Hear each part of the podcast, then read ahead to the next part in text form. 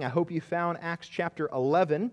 We're continuing our journey through the book of Acts. And as we come to the beginning of Acts 11, we're really coming to the end of a story that we have been looking at for a few weeks now that started at the beginning of Acts chapter 10. It's the story of the first time that a group of Gentiles believed the gospel and received the Holy Spirit. It's a monumental moment in the life of the early church. It's a monumental moment in the history of God's salvation. Uh, we saw how uh, one Gentile in particular, a centurion named Cornelius, who lived in Caesarea, uh, received a vision telling him to send for the apostle Peter. At that same time, Peter received a vision telling him uh, to not uh, resist going with Gentiles who were going to come with him. We'll see more about that in our text. Uh, ultimately, the Lord providentially brought Peter to Cornelius and all of his friends and family members, and Peter preached the gospel to this group of Gentiles. They repented, they placed faith in Jesus, and the Holy Spirit fell on these Gentiles. As we come to chapter 11 of Acts, we're going to find that word about the Gentiles receiving the gospel has made its way to the other Christians in the area. And we're going to find out just exactly what the rest of these believers were going to think of the gospel going to the Gentiles. So, with that, let's read Acts 11, verses 1 through 18. And if you're able, would you stand with me in honor of the reading of God's word?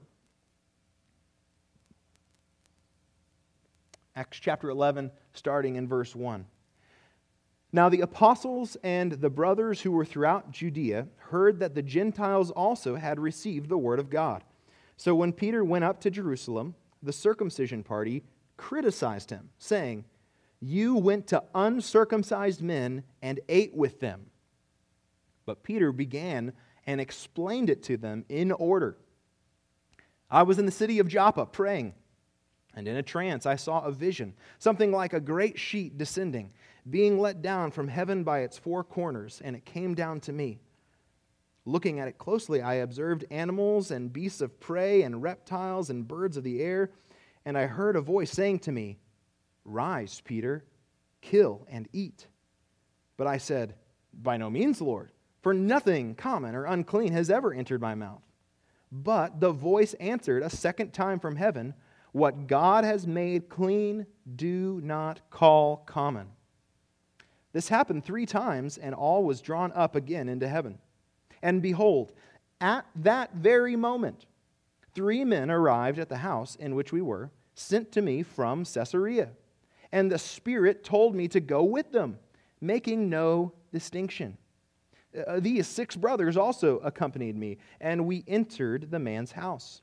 And he told us how he had seen the angel stand in his house and say, Send to Joppa and bring Simon, who is called Peter he will declare to you a message by which you will be saved, you and all your household. As I began to speak, the Holy Spirit fell on them, just as on us at the beginning. And I remembered the word of the Lord, how he said, John baptized with water, but you will be baptized with the Holy Spirit. If then God gave the same gift to them as he gave to us when we believed in the Lord Jesus Christ, who was I that I could stand in God's way? When they heard these things, they fell silent, and they glorified God, saying, Then to the Gentiles also God has granted repentance that leads to life. This is the word of the Lord, and you may be seated.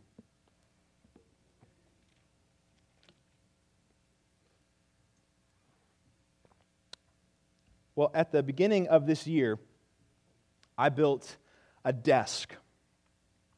Now, I'm not the handiest guy, but I, I thought this is something I think I could manage. Um, I, I, made a, a, lot of calls to Kenny Danley, I'll tell you that. But um, I, I, thought, okay, I can, I can manage this. It seems somewhat straightforward. Uh, we have this alcove in our bedroom, and I was going to make a floating desk. And so I thought, okay, this is, this is pretty simple. I'm going to build a rectangle, and I'll put it in the alcove. Piece of cake, right? Well, uh, so it seemed. Uh, but as I got into the alcove and measured, turns out the back of the alcove was narrower than the front of the alcove. So, okay, okay, well, uh, no big deal. Uh, instead of making a rectangle, I'm going to make a trapezoid. And that's, that's fine. It'll still fit the space. Well, it'll be this desk. Okay, so I, I make my trapezoid, I build it. I'm to put it and attach it to the studs and um, I get it in there. I'm trying to get it level, and I find that my trapezoid is a little warped. And so I get it level on one side, and then I've got to kind of you know, angle it in and kind of hammer it down on the other side to get it level. And I'm scraping the walls and I'm trying to get it just in there. It's not quite a perfect fit. Um, and, and so, but I finally get it in there, get it level. My trapezoid is in its place. And then I had to go to make a, a, a desktop for this frame that I had built. And so I thought, okay, well, I, I already made one trapezoid. We'll make another trapezoid to fill the space on top of this frame. But then I found that this frame wasn't quite totally flush with the wall. And so now, not only was the back shorter than the front, now the left was shorter than the right. And so now I'm not even making a trapezoid anymore. I'm making like a, a rhombus or something. Anyway, so I'm, I'm cutting this, this four sided thing that's putting, I'm putting on top and then it's still not flush with the wall. And then I've got to caulk and fill and paint. And, and when, once all was said and done, there was a desk that fit the space. But what I thought was going to be simple, you know, just here's a space, build a rectangle, fill it. Um, it, it, it seems simple, but actually getting it to conform to this space took hours weeks. it took a lot of effort, it, it took geometry, it took a lot. As we come to our text today, what I want us to understand is just like I was trying to conform this desk to this space, God wants to conform us to Himself. He wants to take us and he wants to conform us to fit him, to conform us to himself. He wants to take our beliefs, our actions, our attitudes, our whole lives, and he wants to conform them to his truth, his ways, his heart, his priorities. Like with my rectangle, we often think that we can just build a life ourselves for our own benefit, by our own standards, and it should just fit with whatever God wants. But God wants to reshape us, He wants to bend us, sand our rough edges conform us to himself. In Acts 11, at the beginning of this chapter, we meet a very different Peter than we met at the beginning of Acts 10. We meet a Peter who had been conformed to God more at the beginning of chapter 11 than he had been at the beginning of chapter 10. Peter witnessed God's work among the Gentiles. And as he witnessed God's work among the Gentiles, God did a work in Peter. After Peter saw God's ways, he was conformed more to God's ways.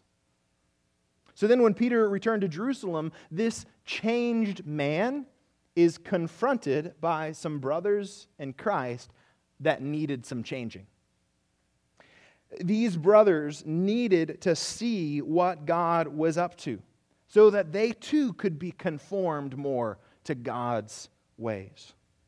So, my burden for us this morning as we walk through Acts chapter 11 is that we would understand that God wants us to see what He is doing in Christ, that He might conform our hearts to His ways. God wants us to see what He is doing in Christ so that He might conform our hearts to His ways. Let's walk through this text and see this truth. So, after Peter preached to the Gentiles there in Caesarea, uh, verse 48 of chapter 10 uh, tells us that he remained with them for some days. And during that time, um, word of what happened in Caesarea made its way to Jerusalem before Peter did. By the time he got there, news had already gotten there first, and the news about the Gentiles was, shall we say, met with mixed reviews. Uh, we saw that in verses 2 and 3. So when Peter went up to Jerusalem, the circumcision party criticized him, saying, You went to uncircumcised men and ate with them. Uh oh. They were convinced Peter had broken the law of Moses. They, he had done what should have never been done by a, a, a circumcised person, a, a, Jew. That's just a, shorthand version of saying that these were Jewish background believers. Uh, they were uh, the circumcision was the sign of being a part of the covenant that God had made with, uh, with uh, the people of Israel in the days of Moses. And uh, so they were not just uh, adherents to one rule of the law, they were adherents to all of it. And uh, to be with a Gentile was to be with someone who is unclean, and to eat with a Gentile as a Jew was pretty much a guarantee that you were going to make yourself unclean because uh, Gentiles don't follow the dietary laws of the law of Moses. Uh, there is no way that Peter could go and eat with these Gentiles and not make himself unclean by these unclean Gentiles. Uh, the problem of these Jewish background believers is they were operating with an old covenant mindset instead of in the beauty of the new covenant that Jesus had made. And so Peter responds to his brothers with a, a, long explanation of what happened with these Gentiles uh, and how he was corrected of the same error that they are now committing. Uh, look at verse 4. But Peter began and explained it to them in order. Uh, in order. Uh, that's a, a term that Luke actually used whenever he began his gospel. When he first wrote to Theophilus, he said, I wrote to you, or I, uh, I found it fit to write to you an orderly account so that you might have certainty about the things that have been accomplished among us. Well, like Luke is writing, Luke and Acts in an orderly fashion, Peter is now giving an orderly detailed, systematic account of what happened in order that his brothers might have certainty that this that happened among the Gentiles was God's doing. God was at work. God had accomplished something among these Gentiles. So he tells them about the vision that he saw there on the rooftop at Cornelius' house, how heaven opened, the sheet came down, and on the sheet were all the different kinds of animals that God had created, and how then this voice from heaven tells him to rise and kill and eat from even these unclean animals. And so in verse 8, Peter, uh, uh, Peter gives his response By no means, Lord. For nothing common or unclean has ever entered my mouth. So he was operating with the same understanding that these from the circumcision party, these Jewish background believers, were operating with. This is what he thought too. No way will I let something unclean enter my mouth. Now, already as we've talked about this story, we, we've said that this vision wasn't ultimately about food, it's about people. But one of the things that I think is worth noting is that Peter should have known, uh, even though ultimately it wasn't even about food, he should have known that he was wrong even about food. He should have known better. Well, first of all, he should have known better than to think that a voice from heaven was telling him to disobey God. So there's number one. But two, he should have known better than to think that there was such a thing as unclean foods anymore. Uh, because there were a list of unclean foods according to the law of Moses that was in the Bible, but Peter knew Jesus came to fulfill the law, that those things are no longer binding on those who are in Christ. Uh, in fact, Peter was in the room when Peter, or excuse me, when Jesus declared that there was no such thing as unclean foods. Uh, flip with me to Mark chapter 7. Mark chapter 7.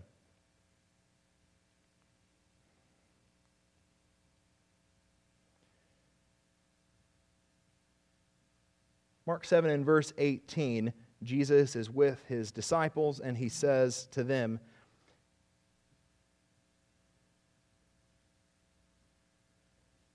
Then are you also without understanding? Do you not see that whatever goes into a person from outside cannot defile him, since it enters not his heart, but his stomach, and is expelled? Then notice this Thus he declared all foods clean. So Mark inserts himself here. He makes this little comment. Thus Jesus declared all foods clean. And he said, What comes out of a person is what defiles him. For from within, out of the heart of man, come evil thoughts, sexual immorality, theft, murder, adultery, coveting, wickedness, deceit, sensuality, evil, envy, slander, pride, foolishness. All of these evil things come from within, and they defile a person. Uh, so Peter was there. He heard Jesus say that there is uh, that a person can't be defiled by something that goes into their mouth. So he should have known better than to think that there was such a thing as unclean foods. And, and you know, I think that these stories, Acts 10 and 11 and Mark 7, are actually even more connected than they may seem at first. Uh, because the events of Acts 11 take place after the events of Mark 7, but the Gospel of Mark was written after the events of Acts 11. And one of the things we know from church history is that the Gospel of Mark, um, that Mark used Peter as his primary source, uh, as an apostle, for writing his gospel. And so I, I don't think it's um, too much imagination to, um, to assume that as Peter is recounting this story, as Mark is writing, that Peter says, hey, hey, hey, that moment where Jesus said that thing, he was declaring all foods to be clean. He was declaring there is no such thing as, as unclean food. I didn't get it then, but boy, let me tell you, I understand it now. He was declaring all foods to be clean. So, Peter should have known that even at the, the literal basic level, he, there was no such thing as unclean food. God was doing something new. But of course, the vision was not ultimately about food, it was about people. There was a greater purpose for the vision, and it was to prepare Peter's. He needed to hear what God has made clean, do not common do not call common. He needed to hear that three times to prepare his heart for what was about to happen because what he tells us in verse 11 is at the very moment that the vision was over, the three men, the Gentiles from Cornelius, came knocking on the door. Now, Peter, again, he's giving this account in detail. He wants them to be convinced this was of God. And so he includes this detail. In God's providential timing, the vision was over and a knock came on the door because God was up to something. This was not just a coincidence. These three Gentiles come, and Peter would not have associated with them. He would not have gone with them if it hadn't been for God's intervening and showing him this vision. At that moment, the Holy Spirit, he says, spoke to him. Verse 12 The Spirit told me to go with them, making no distinction. Before the vision, Peter would never have associated with these Gentiles, but God told him, Do not call unclean what God has made clean.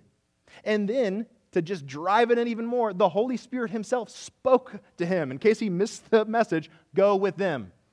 And that was when Peter understood, as he said back in chapter 10, verse 28, that God has shown me that I should not call any person common or unclean. He could go even with these unclean Gentiles. So, Peter went to Caesarea, and we're told here in verse 12, this is the, the first time we're introduced to this detail, that there were specifically six Christians from Joppa that went with Peter as he was going to the Gentiles and would preach the gospel to them. So not only did God send Peter, he sent witnesses, and two or three witnesses would have sufficed. But God sent six so that you could be convinced, certain, have absolute certainty that God was at work. This was not something Peter made up, it was not something that the Gentiles claimed. God did it. And six, uh, seven, if you count Peter, witnesses were able to testify to what they had seen with their own eyes and heard with their own ears. Uh, because as we uh, as we'll find out in as the story uh, or as we found out in the end of chapter 10 the evidence that the holy spirit had uh, come upon them was that they um, extolled god with their words. Well there's another important detail that peter includes in verse 14 he says that when the angel appeared to Cornelius, he told Cornelius that Peter will declare to you a message by which you will be saved, you and all your household. This is another important detail that Peter is uh, uh, trying to ensure that he includes because he's trying to give this account in order to convince them that this really was from God. Uh, even the idea of preaching the gospel to the Gentiles was God's idea. It was not Peter's idea, it was God's idea. He intended for Peter to preach the gospel to these Gentiles.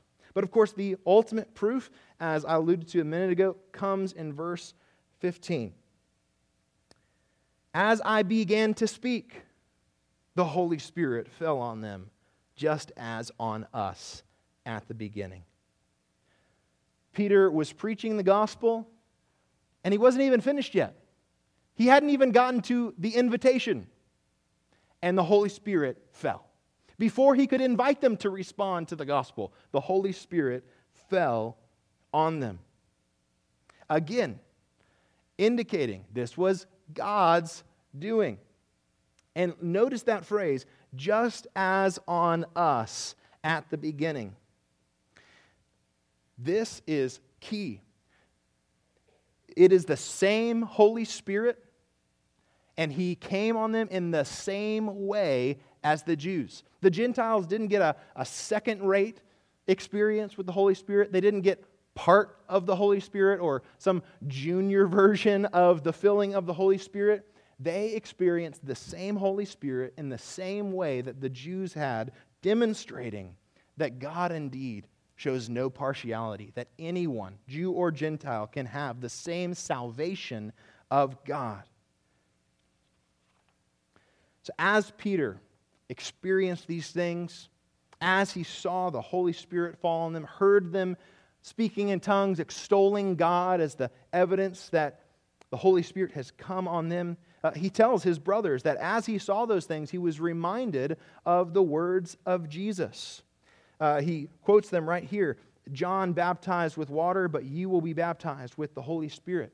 Uh, Luke recorded those words in Acts chapter 1, verses 4 and 5 that th- this coming of the Holy Spirit uh, would come to those who belong to the Lord Jesus.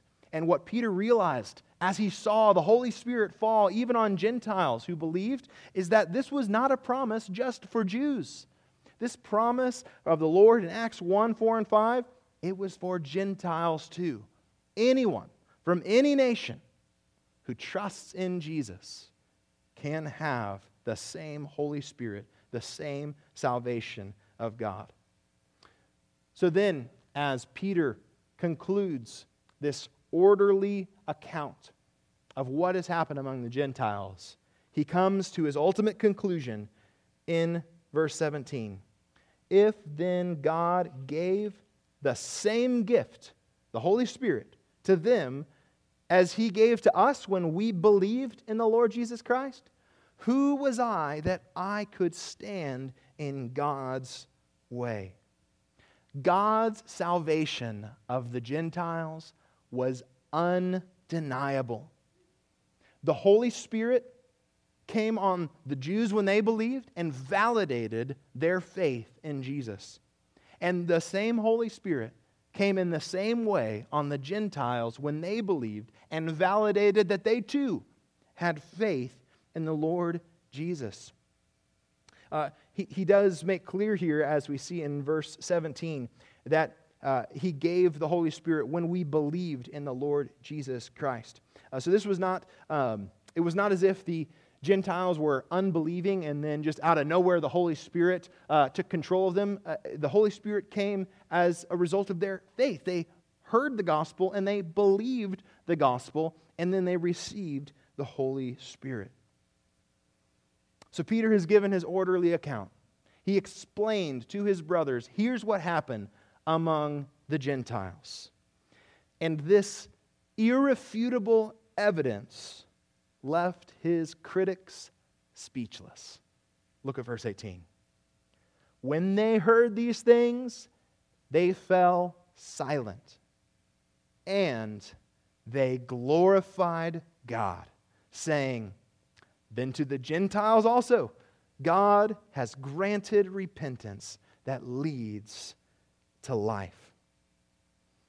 They were persuaded this really was of God. God really had done a work among these Gentiles. And when these Jewish background believers were convinced, their criticism turned into silence, and their silence turned into worship because God had saved Gentile souls.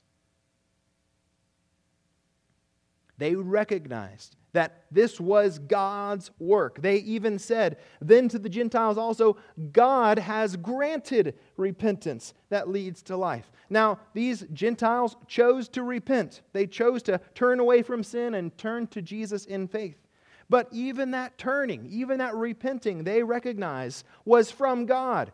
God granted repentance. God had done a work. Salvation belongs to the Lord, and God had granted his salvation to these people. They saw what God had done, and these critics became conformed more to the ways of God. Transformation takes place over the course of these verses in the hearts of people who needed to be more conformed to who God is and what God was up to the salvation that he was working in Christ. And likewise, God wants us to see what he is doing in Christ so that he might also conform us, so that he might conform our hearts to his ways. Uh, again, Peter had already been conformed in this way, and these Jewish background believers, his brothers and sisters, over the course of this testimony, were conformed as they were convinced of God's undeniable work. And, and for both of them, what this involved was seeing God's work in Christ, being convinced of God at work, and that changed their beliefs about the gospel. It changed their understanding of what God was doing. It changed their attitude toward other people, specifically Gentiles. And it changed the way that they lived their very lives. And so, in light of this passage, we have a choice. We can see what God is doing in Christ, and we can, to borrow language from verse 17, we can stand in God's way, or we can see what God is doing in Christ and be conformed to God's ways. Uh, by way of application, I want us to consider four different ways that God wants to conform us according to his ways, what he is doing in Christ. Number one, if God says something is true, we should give up any differing convictions. If God says something is true, we should give up any differing convictions. These Jewish background believers had convictions. Peter did too, strong convictions. And convictions that came from the Bible, remember. Not man made ideas, God given ideas. They were convinced that they were right. Peter was so convinced that he was right that when he received a direct command from heaven, he said no to God because he was convicted about what he believed God wanted for him, what he believed was true. So let me ask you a question Are you willing to let God prove you wrong? Are you willing to let God prove you wrong? What are you so convinced of that not even God could tell you different? Do you have values and principles? Maybe even some that start with the Bible, just like these Jewish background believers and Peter himself. Do you have values and principles that you are so committed to that you would even say no to God in order to maintain those values and principles? I, have heard people um, who, who love the Bible, who love God's Word, say things like, You know, I read this verse, and so I believe this, and I'm so convinced no one will ever be able to convince me that this is not true. Or, I, I, read the Bible, and so I came to this conclusion, and this conclusion I am going to believe until the day I die. Um, and, you know, I think that comes from a really good intention. We want to take God's truth and stand on it, stand for it, hold fast to it, not be convinced of anything other than what God says. Uh, but can I suggest a different, a better way?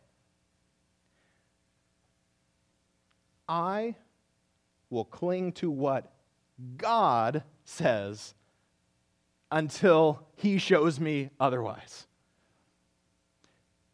Because sometimes we can read from the Bible, come to a conclusion, and, and maybe it starts from inerrant scripture, but then we lead to this conclusion that is in need of just a little bit of revision. Or maybe we even come to a wrong conclusion, even though we had an inerrant starting place.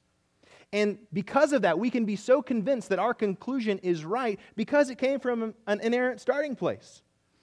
And we want to cling to the Bible, but if we're so unwilling to have our minds changed and our conclusions changed that not even God can prove us otherwise, then it's no longer the Bible we're clinging to.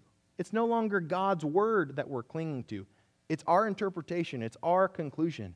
We need to have a posture with Scripture that stands under the authority of God's word, such that when we have a, a, truth that we believe that God has clearly said and we stand on it. We stand firm. We're unwilling to change because God has said it. But also, when we realize that God actually says something a little different than what we thought, that God actually says something uh, that changes what we once held to, we need to be quick to let God change our mind so that our convictions are not based on our conclusions, but our convictions flow from God Himself. If God says something is true, we should be quick to give up any differing convictions. Second, if God shows no partiality in Christ, we should not show partiality in the church. If God shows no partiality in Christ, we should not show partiality in the church. At the moment that Peter had his light bulb moment, realizing that God was the God and Savior of both Jews and Gentiles, he said back in Acts 10 34, Truly I understand that God shows no partiality, but in every nation, Anyone who fears him and does what is right is acceptable to him. If God shows no partiality in Christ, then we should not show partiality in the church. When we show favoritism to some people and we overlook other people, we are living out of step with what God has accomplished in Christ. For the Jewish background believers, as they were thinking about Gentiles, this partiality had to do with ethnicity and religion and culture. Uh, but partiality takes many forms, those and more. We tend to be partial toward people like us. We tend to be partial toward people like us, people from our same race, our same culture, who speak our same language, not only English, but even the way we speak English. We tend to be partial toward people from the same class that we belong to. We tend to be partial toward people who dress like us. And we tend to neglect those who are different from us those from a different background from us, those with different interests than us, those who look different than us, people that you just kind of, I just, I don't get that person. Not only that, we tend to be partial toward those with higher levels of contribution. We tend to be partial toward those who can maybe even do something for us, those with influence, those with power, those with wealth, with status. This was the issue that James addressed in James chapter 2. Uh, if you would flip there with me.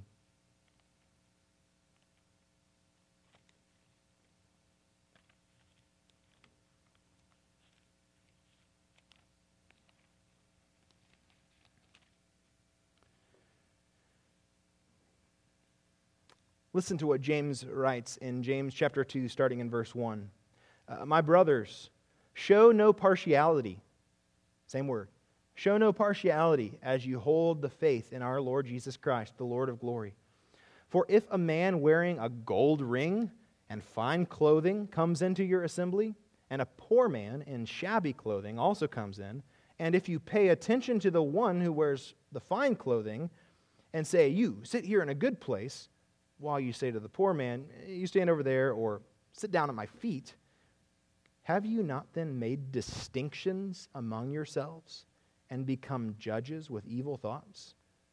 Listen, my beloved brothers, has not God chosen those who are poor in the world to be rich in faith and heirs of the kingdom, which he has promised to those who love him? But you have dishonored the poor man. Are not the rich the ones who oppress you? And the ones who drag you into court? Are they not the ones who blaspheme the honorable name by which you were called? If you really fulfill the royal law according to the scripture, you shall love your neighbor as yourself, you are doing well. But if you show partiality, you are committing sin and are convicted by the law as transgressors. We tend to be partial toward those with a higher level of contribution we tend to neglect those who don't have as much to offer, those who are poor, those who are not as well connected, those who have a, a low contribution due to age, the very young, the very old, or those who have low contribution due to other reasons. People with health problems, people who are handicapped physically or handicapped mentally. But when we show partiality, we are letting our ideas control how we view people and treat people instead of viewing and treating people the way that God sees them in Christ. So may our hearts be conformed to how God sees those in Christ. May our eyes be transformed that we would see with God's eyes and not with the ways of the world. Uh, number three, if God delights to grant repentance, we should celebrate repentance. if God delights to grant repentance, we should celebrate repentance. Uh, when the Jewish background believers realized that God had granted repentance, they glorified God for what he had done. They were celebrating God's work of salvation. We should never take pleasure in unrepentance or be disappointed by repentance. You can say, well, who would ever do that? Well, remember Jonah. He did not want to preach to the Assyrians. He was glad that they hadn't repented because he wanted to see them get what they deserved. And when he finally did preach God's message, and the, the people there in Nineveh repented, Jonah was furious at God for showing them mercy. Is there anyone in your life like that? That you're kind of glad that they haven't repented because it means that they're going to get what's coming to them? Anyone in your life that you're a little disappointed if God were to show mercy to them? Or maybe not disappointed, but you don't quite celebrate as much that this person would trust in Christ as much as maybe someone else that you really wanted to see repent. Well, God wants to conform our hearts to his heart. His heart, according to 2 Peter 3 9, is that he is not wishing that any should perish, but that all should reach repentance. God wants, to see, wants us to see that He is granting repentance in Christ, and every time He does that, He wants us to celebrate what He is doing. He wants to conform our hearts to His. And if we have hearts that are conformed to His, what that's going to look like is what Paul writes about in 2 Timothy chapter 2, uh, verses 24 through 26. Uh, Dalen preached on this a few weeks ago. Um, you, can, you can go back and, and listen to that uh, for a full uh, exposition of that passage. But what it looks like to have a heart that is shaped by God and His granting of repentance and our celebrating of repentance is that we're kind to everyone. If we have a heart that wants to see people repent, wants God to grant repentance, wants God to be the God of salvation for all people, anyone who comes to Him, we will patiently endure evil because God may perhaps grant them repentance. The way that you speak to your enemies shows whether or not you would celebrate their repentance. The way you, your heart is toward those who disagree with you about politics, theology, morals, lifestyle, the way you disagree with them and the way your heart is toward them, whether or not you're kind to them, whether or not you patiently endure evil, it shows whether or not you want to see them repent. If God delights to grant repentance, we should celebrate repentance, desire it, pray for it, seek it out, and be uh, rejoicing, exulting in God when He finally does grant repentance. Lastly, if God is spreading His gospel to the nations, we should conform our lives to His mission.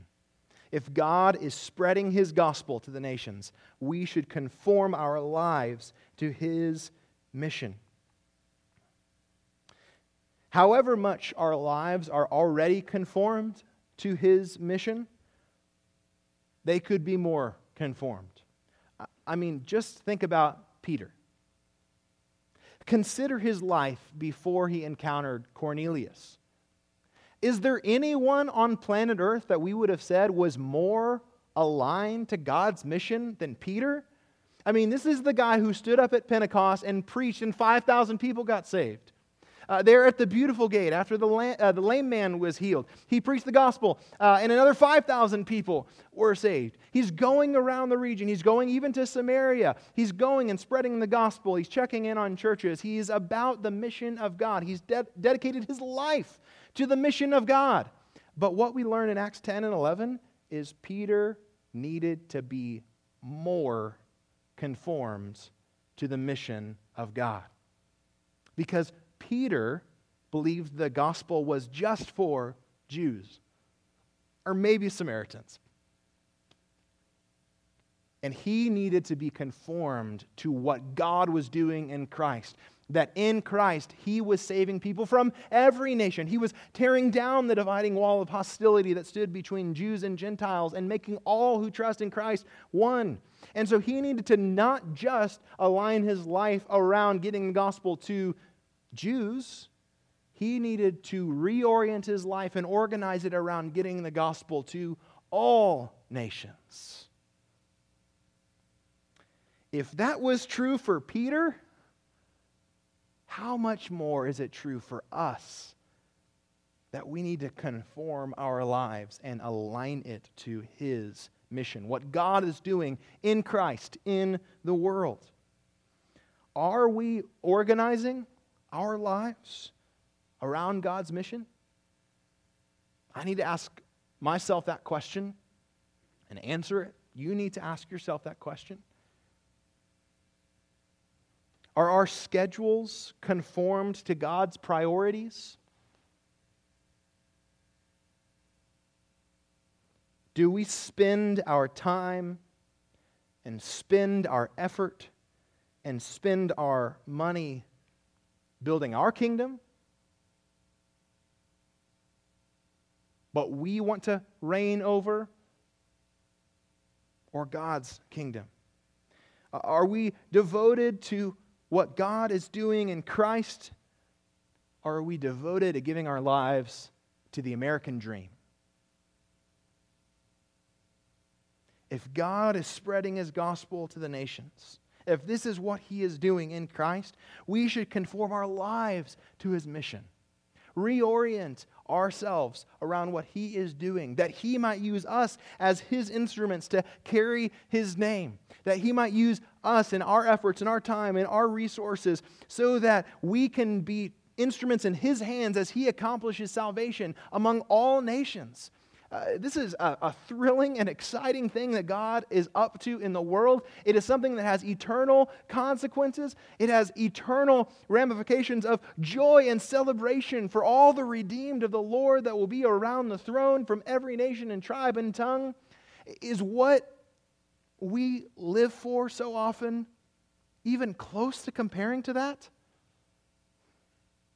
It's what we give our time to, our money to, our effort to the, the values we espouse, the philosophies we have, eh, does it have that kind of lasting joy attached to it, celebrating the Lamb who was slain to redeem for God a people from every tribe and nation and tongue?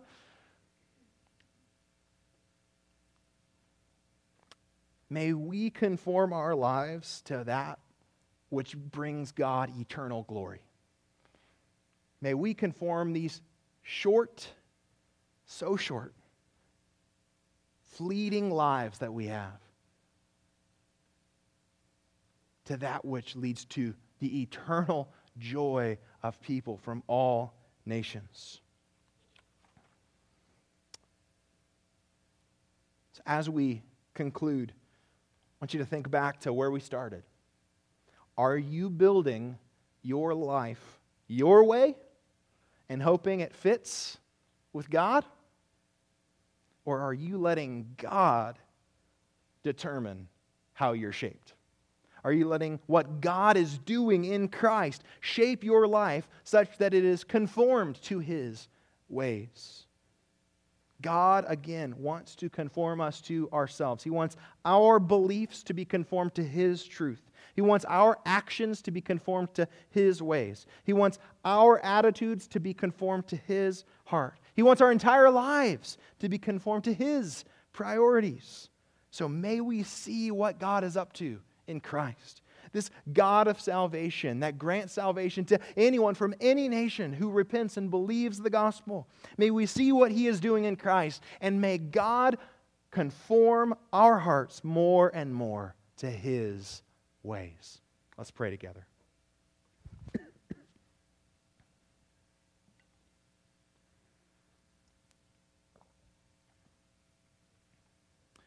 Father, I pray that the same Holy Spirit that fell on the Jews at the day of Pentecost, the same Holy Spirit that fell on the Gentiles there at Cornelius' house, that that same Holy Spirit, God Himself, who is in every one of us who has trusted in Christ, Lord, I pray that He would open our eyes to see the glorious things that you have done in Christ and that you are continuing to do in Christ as you are working by the power of the gospel. I pray that the Holy Spirit would, by the very divine power that He possesses, would conform our hearts more to your ways. That He would shape us, bend us, smooth our rough edges. Lord, I pray that He would conform us to your ways, or that more and more, you would accomplish your purpose for us of conforming us to the image of your Son, who is the exact imprint of your nature. Lord, work in our hearts, open our eyes, grant us repentance. May we bow to the Lordship of Christ and live for the glory of his name. It's in his name we pray. Amen.